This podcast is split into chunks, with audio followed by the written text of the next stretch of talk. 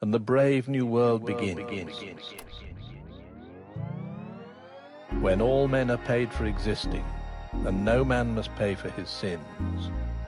As surely as water will wet us, as surely as fire will burn, the gods of the copybook headings with terror and slaughter return.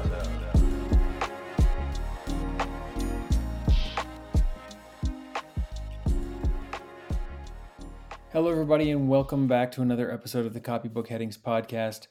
If you're joining us for the first time, this podcast is inspired by the poem by Rudyard Kipling called The Gods of the Copybook Headings, where every week we take an old saying, proverb, or maxim, we break it down to see what we can learn from it. I am your host, Patrick Payne, and with me, as always, is my co-host, Andrew Stevens. Andrew, how are you? I'm doing great. How are you?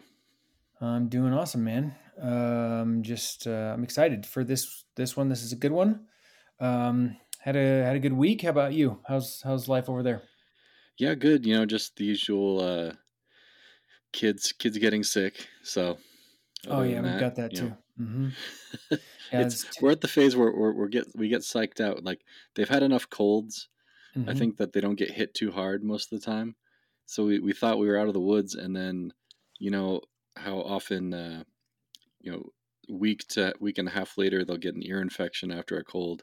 So that's what we had with our youngest, and she was just. Oh, no. Miserable and up all night, but I think we're out of the woods now. That's good. Yeah, ear infections are the worst. We had one of our kids that had them so much that he had to get the tubes put in his ears. Oh yeah. But yeah, those are no fun. But yeah, 'tis the season for the colds and the sniffles. So yeah.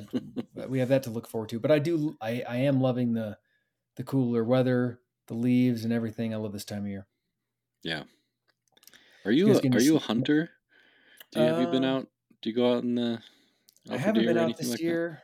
I'm kind of a wannabe, I guess, a little bit. Like I've tried several times, but I'm just not good enough at it to really ever get anything. So I haven't been out this year. I've just been too busy. How about you?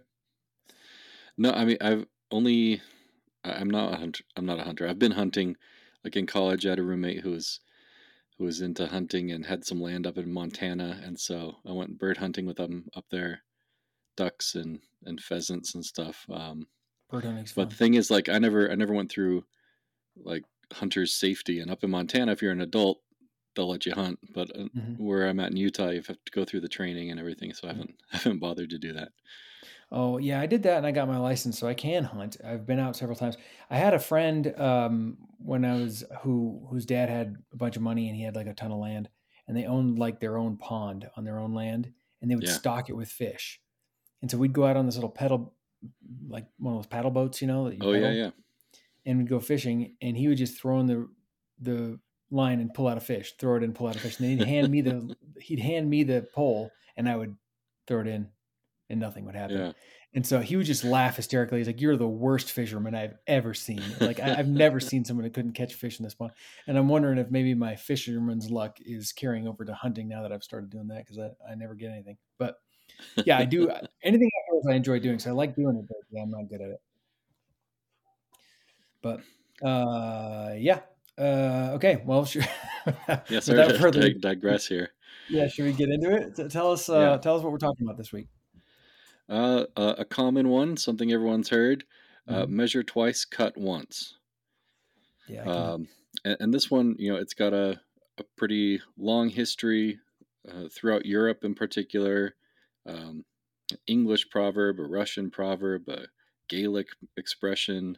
The oldest version that I found in this article was from the Italian artist and sculptor Benvenuto Cellini. He wrote an autobiography in the 1500s, and he uses the expression "mark seven times and cut once." So. And there's some in those variations. There's different, you know, numbers as we found with some of these that deal with numbers and measurements. Those like to change. Yeah. But yeah, so that's kind of the oldest one that we've found is kind of in the Renaissance. Yeah, that's an interesting one. Yeah, very common. I mean, I remember my dad telling me this a million times while we were doing some construction project or something. Yeah. Not sure if I always listened, but you learn quickly if you don't listen to this one. What was it about this one that had piqued your interest? Well, my wife recommended it, actually. She's working on a sewing project for the kids for Halloween, and so she kind of joked, "Why don't you do that one?" I said, "Well, that's a good one. Let's do it." So, yeah, nice. Because so it comes up, in any of these kinds of creative endeavors. So with her quilting and cutting the fabric, you only have one shot at it. If you mess up your cut too short, you got to find something else. Same with carpentry, as you mentioned. That's what came to mind for me first. Mm-hmm. Carpentry, leather crafting, anything like that.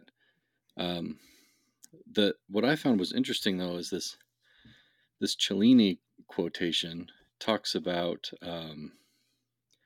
getting in. He's talking to the Pope, and kind of he's. Let's see here. Basically, like talking about the finality of like getting executed, and running into that problem. He's kind of saying, you'll remember that my enemy was lying about me, and if you hadn't been so gracious and thoughtful, I might be dead, right? Mm-hmm. Because if you'd believed what was said about me, but since you stopped to consider it, you could see through the lies, right? So that's an aspect I hadn't thought about in the kind of interpersonal or when analyzing situations more broadly than the physical actual cutting of materials. Yeah, that's interesting, because when I hear measure twice, cut once, I've always only thought of it from a literal interpretation, where you're working, you're doing some woodworking or something, cutting 2x4s or what have you. Measure twice, cut once, good advice. But yeah, I think there's broader applicability in terms of a bunch of, in interpersonal life, in decisions you make, maybe. Yeah. Taking big decisions, making sure that you're, I don't know, what would you say about that? Just being cautious about before making a permanent decision. Yeah. Really, really that's kind of the key word there, is the permanent aspect. Mm-hmm. Anything you can't take back easily, you should make it a habit to stop and analyze it, and stop and think for a moment, at least take a breath and clear your head. Something that that reminds me of a custom among the Russians, and I don't know if the other people in that region, but before taking a trip, like. The custom is to, like, you've got all your bags packed, you're about to head out the door, but before you do, you sit down for a minute and you just kind of relax and clear your head. And that's kind of when you can remember, the things that you forgot, right? Forgot to close the garage door. You forgot to pack this or that, but you just kind of, you take a beat and think about it before you head out the door, kind of on a permanent trip or something. At least that's harder to fix once you're out the door. So that's a Russian custom, huh? Yeah. That's really interesting. I'd never heard about that before, but that's something we should do with all our kids. Yeah. We always forget something. We should all take a beat. Although if we take a beat, we might lose control of the kids, but have to do it all over. But yeah, that's a good one. I like that. And you mentioned Cellini, he was writing about he was going to be executed or something. Is that what was happening? Let's see here. All right. Yeah. So I'll just read a couple sentences from it. Okay. So he said, "If a greater power had not controlled the working of my inauspicious stars and hindered that which they've violently menaced me, your holiness, without your fault or mine, would have lost a faithful and loving servant.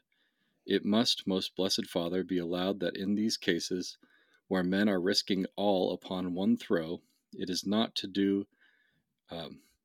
wrong to do as certain poor and simple men are wont to say, who tell us we must mark 7 times and cut once. Your Holiness will remember how the malicious and lying tongue of my bitter enemy so easily aroused your anger that you ordered the governor to have me taken on the spot and hanged." So So yeah, just the sense that, and he mentions that this is a saying among, the simple men, simple craftsmen and stuff that, that it's good to consider before you make that final decision. Yeah. We see a lot of proverbs that come from maybe tradesmen or people that work with their hands because they learn good life lessons by doing stuff like that. And this is probably one of those ones as well. That story by Cellini reminds me of, when you discuss capital punishment or in modern society, mm-hmm.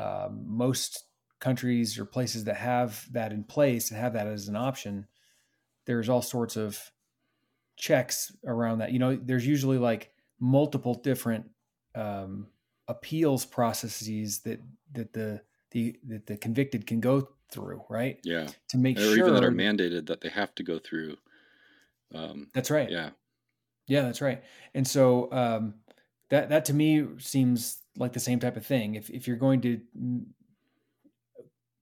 impose this punishment, the ultimate of the permanent punishments, you better be sure about it. So measuring 7 times or in this case, trying someone or reviewing the case that many times is mm-hmm. Maybe a prudent thing. I remember hearing years ago, how much it costs to send a prisoner to death row or something. I remember thinking it was crazy how much it costs. But then when you think about all the courts and everything that goes through, then you kind of start to see how it all adds up. But yeah, that's mm-hmm. the first thing I thought of in that story because we do that now. Yeah. So did anything come to mind for you with this one? Well, any examples from life or, did you say it was your dad taught you that one when you were younger, that proverb? Yep. We would, anytime we were working with cutting anything, whether it be 2x4, piece of wood, PVC pipe, doing this, that, or the other. It was always measure twice, cut once. And usually it was more than twice. Like you said, the numbers can vary, but it was usually, measure, make sure you got your measurement correct and then do the cut. Anyone who's ever worked with their hands doing that sorts of things has for any amount of time, has run into the experience where you cut something too short and you're like, gosh, dang it. And then you got to go back to the store or whatever and get another piece. And it's frustrating. So yeah, a little bit of caution can go a long way. But I think this as a proverb, what makes it interesting is the broader applicability, right? Yeah. It is good advice when you're working in the garage, but it seems like it's deeper than that. Yeah. And it's also a cool one because I think this is one that just gets passed down so readily. Like, you heard it from your dad. I'm sure I heard it from mine. Mm-hmm. And just to think like how many centuries going back, has that been taught? Yeah. Kind of unbroken. Cause yeah, it's a good life philosophy. Cause it's even the most experienced people who work with their hands, most experienced craftsmen, they are the first ones to talk about this, right? Like, mm-hmm. and you could be 30 years into a career and they'll still say measure twice, cut once, mm-hmm. And, I think it goes to a certain kind of a pride in one's work and craftsmanship that you make this a practice and everything, because it's easy to think, okay, when you're working with something really costly or a really big decision, really expensive materials, like you definitely remember it then, but it's almost like you're, at least for me, when I'm still inexperienced enough at certain endeavors that I kind of get in my own head because it's, oh, I don't want to ruin this piece of leather. It's really nice. I don't like, yeah. But when like you are in the habit with even the little things, even the inexpensive things, I think you get to the point where you don't have that anxiety about the big stuff because you've made it a habit. You already know that you're going to be careful about it. You already know that you checked it twice because that's what you do. That's the kind of person you are. Mm-hmm. Yeah. And maybe as you gain experience, it can be tempting at sometimes to not go through the process.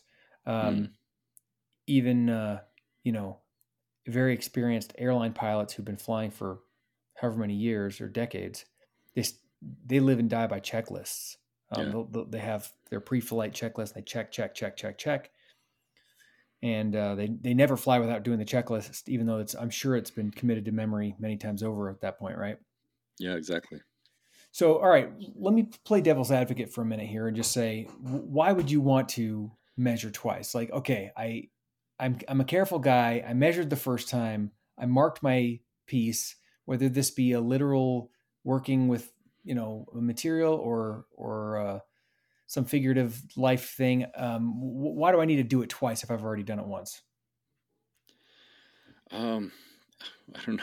For me, it's the experience of it's gone wrong enough times with that I need to consider carefully about throwing this one away, about this proverb away. Mm-hmm. Also, for me, I find often that mistake isn't always just in that final stage of that final measurement right before the cut.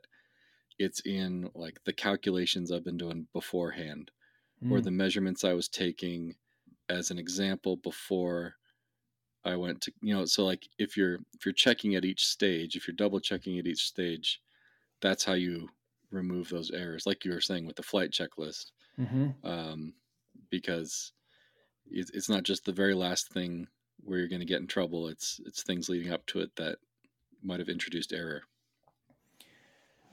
Yeah. Well, I think that's well said. And one of the things that came to mind for me was, we talked about, the Cellini who is, going to be executed, but we may not have that extreme of examples in our day-to-day life, but there are things that we could do or say that could have a very permanent result.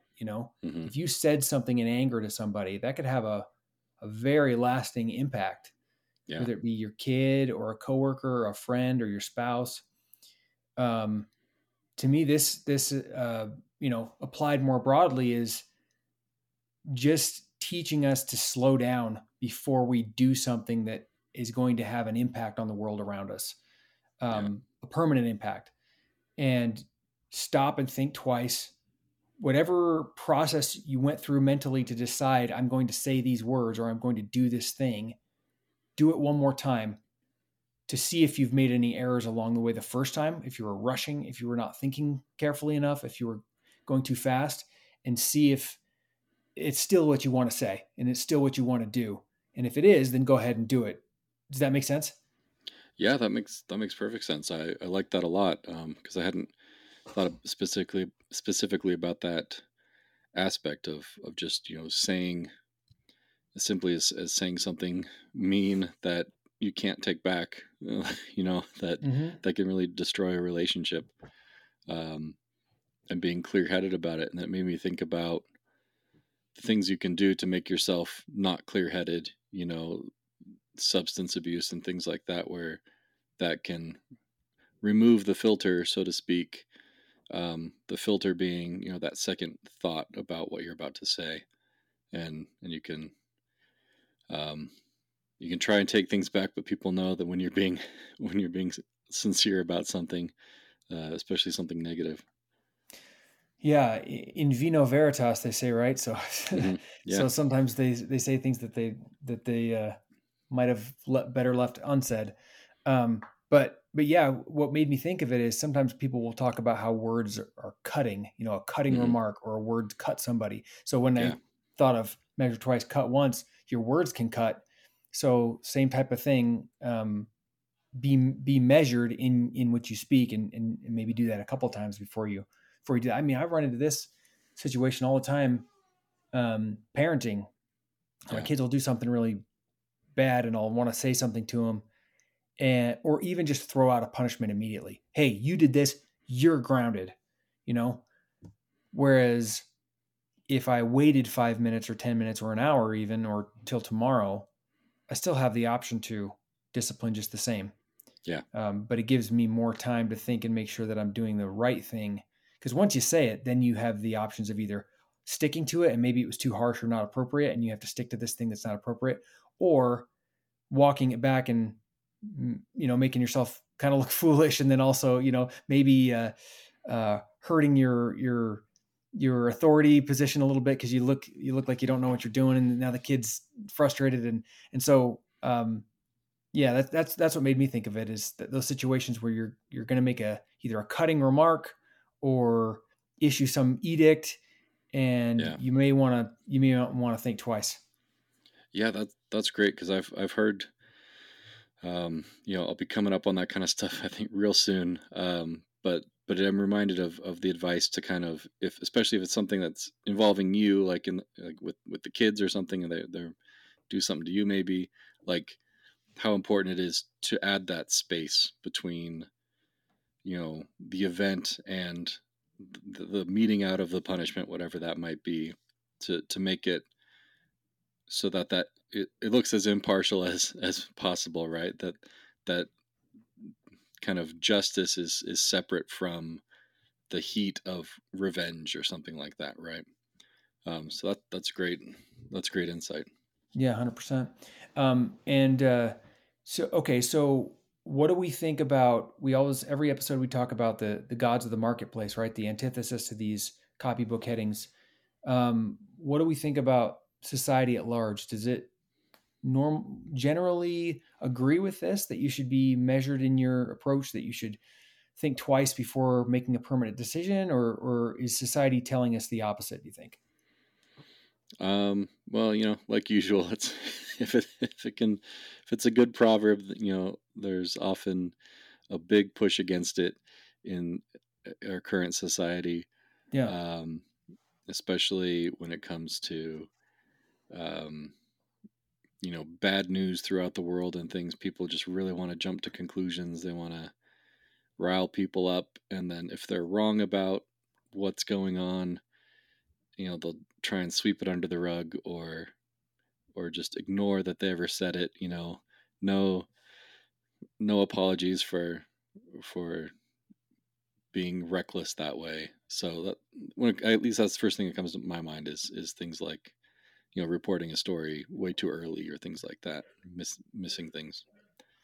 Yeah. Or someone who, you know, social media comes to mind, people maybe saying things they didn't mean. And then also the flip side to that is we've had friends that have lost their jobs over something that they posted online, and yeah, maybe a valuable person who's smart and capable, and they lost them out, yeah, of their organization because they jumped to some conclusion that this person was a bad person, or the thing that they said didn't make sense to us, or we thought it meant some this or that or the other. And yeah, we see a lot of knee-jerk reactions in society today. I think that's the way to put it, is just, we see knee-jerk reactions everywhere, yeah, on all sides. And I think this is telling us to slow down and think twice before making those decisions. Yeah, especially because there are bad actors who are gonna take advantage of that knee-jerk reaction, right? Like, sure, you know, the people getting fired for something they say online or something like that. I don't think it's necessarily that their bosses had the knee-jerk reaction to it, that they didn't like it. It's that someone else was looking to find fault, find offense, and then they blew it up enough to get a knee-jerk reaction from a boss, right?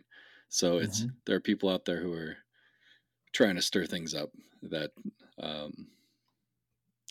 that it's good practice to take what they say, what people say, with a grain of salt. People who are riled up, and take another look at it.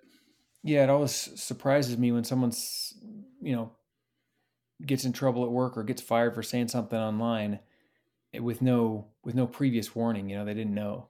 They didn't, yeah, say, hey, well, you know, we don't want you to embarrass the company, so going forward, you can't do this, or you got to delete this tweet, or get rid of this account, or whatever. That is usually not any talking through it. It's usually just, yeah, oh no, scramble, you know, yeah, hair's on fire, do something. Yeah. And then they do something extreme. So, I mean, I wonder if it's ever happened. I'm sure it has, where there was someone who just within the same organization who didn't like a coworker or something, and they happened to know that their doing this, that, or the other online, and brought it to the HR's attention because they want their job or something like that. It's just, it creates all sorts of perverse incentives when you have organizations acting in such a knee-jerk way.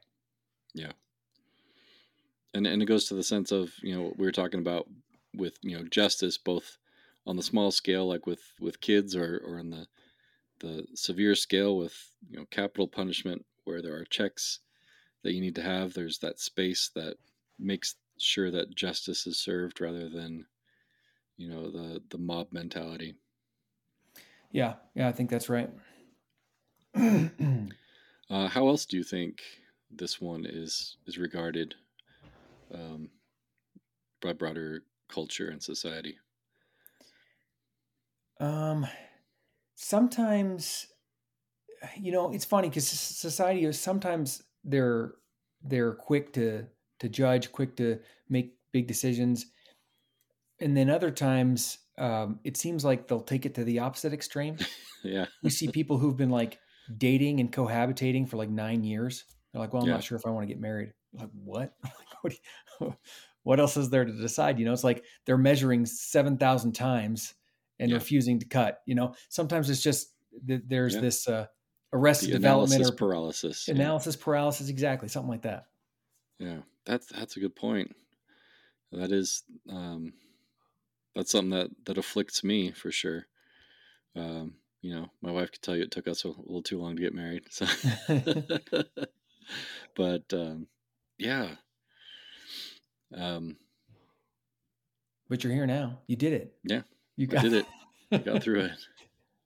Well, what does it take to overcome that? Because if you're in your own head, you're kind of stuck there. So like, I mean, from my experience, it's, you know, having good counsel, good advice, good people that you trust, that you can listen to, you know, that know you well. Like my dad is a good sounding board, and you know, appropriate levels of nagging for things like things like that. Yeah.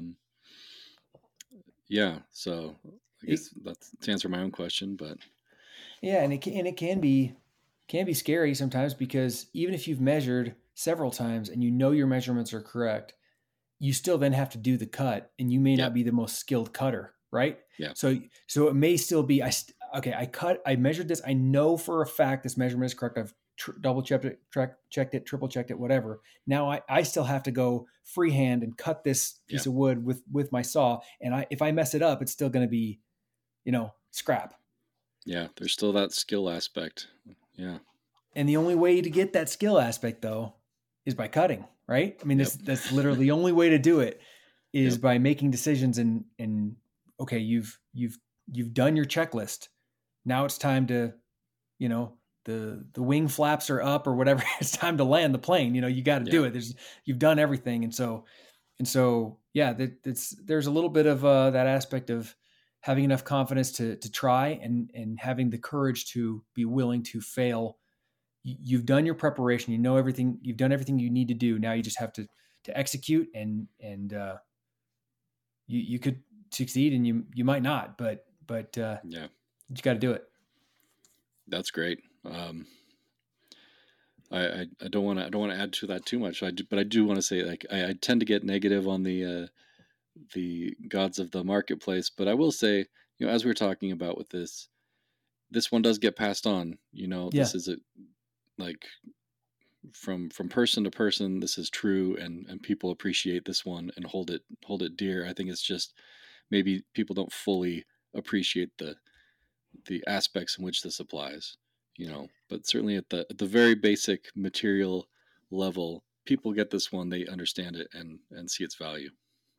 Yeah, I think, although I do think it's easier to apply something simplistically to a piece of wood than when you try to extrapolate that into interpersonal life. Then it gets messy, and then it may not be as adhered to as well, because it takes a little more wisdom to apply it, you know? So everyone might agree, oh yeah, before I cut this piece of fabric or whatever, I'm going to measure it a couple times, make sure I got it right. But then when that same principle is in their lives about making some permanent decision, they may still rush into it, you know, or not be careful. So I think that's you know, a common thing to see. It's easier to apply these principles in a very simplistic situation, if that makes sense. Yeah, definitely. Well, yeah, man, this is a good one. I think it's good advice, and I hadn't really thought much about it in terms of applying it more across the board throughout various aspects of my life. It was just a little thing to help you make sure you don't scrap your wood, but yeah. That was my first thought too. So I'm glad we were able to explore this a bit.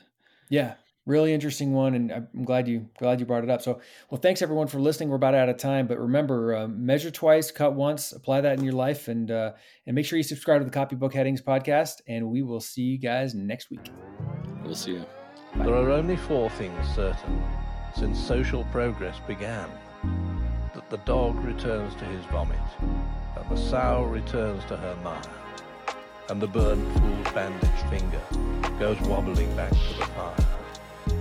And that after this is accomplished, and the brave new world begins, when all men are paid for existing, and no man must pay for his sin, as surely as water will wet us, as surely as fire will burn, the gods of the copybook headings, with terror